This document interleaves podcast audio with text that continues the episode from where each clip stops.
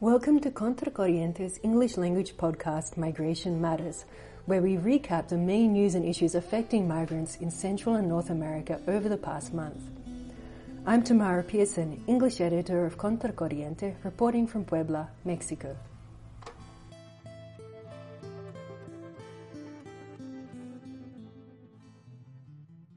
Today we're kicking off with the movement of family members looking for disappeared migrants. Around 50 relatives, mostly mothers, but also fathers and siblings, have been traveling in a campaign caravan from El Salvador north through Mexico since the 29th of April. Guatemalan and Honduran families have also joined the caravan. Participants say they are searching for their family members and want justice and their rights respected. The caravan is an annual event organized by the Mesoamerican migrant movement, but due to the pandemic didn't take place the last two years. It's the sixth such event all up, and the caravans have managed to find or locate 370 people or bodies in total. Many migrants disappear on the journey to the US. Forced to travel informally or without permit documents, their disappearances often aren't even registered. They may be kidnapped, lost on difficult terrain, killed by traffickers, or abandoned in the desert. Others may be in prison.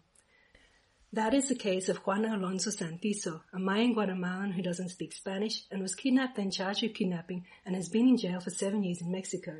It is common for refugees and migrants to be charged with kidnapping when they are in fact the victims. Mothers in the caravan have been searching for their children for five to fifteen years. They spend all the time they can digging up gang burial sites, joining brigades, visiting jails to check for their children there, going to mass graves, marching, appealing to authorities, and never resting. Over the past almost two weeks, the caravan has traveled through Chiapas state in Mexico, then to Tabasco, Veracruz, and Mexico City.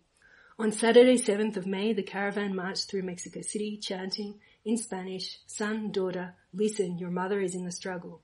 And they were taken alive, and we want them to be alive.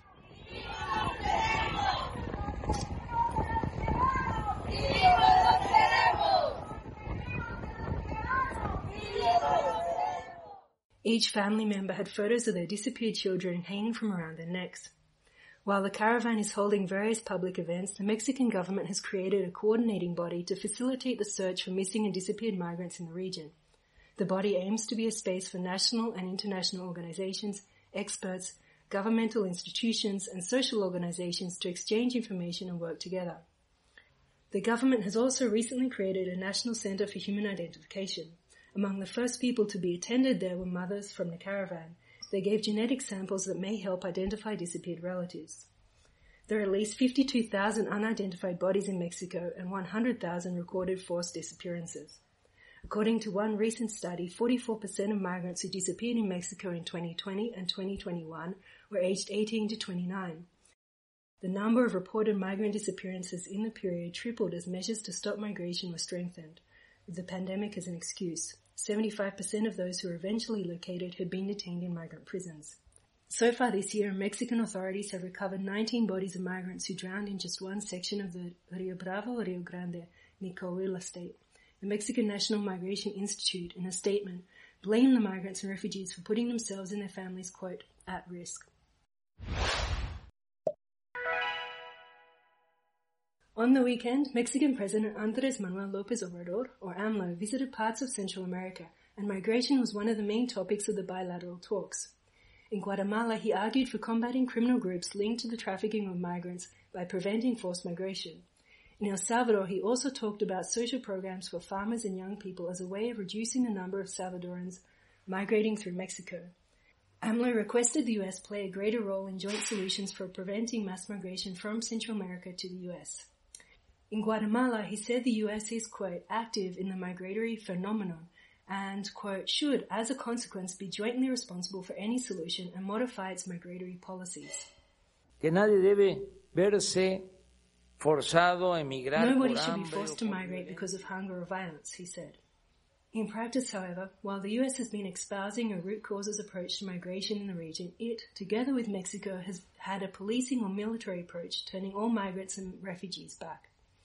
AMLO's message was similar in Honduras, where President Castro responded that the only way to resolve the migration situation was through, quote, understanding and multilateral cooperation. She said difficult conditions in the region were causing migration and thanked AMLO for social programs being implemented in Central America. Quote, Mexico provides its support and solidarity.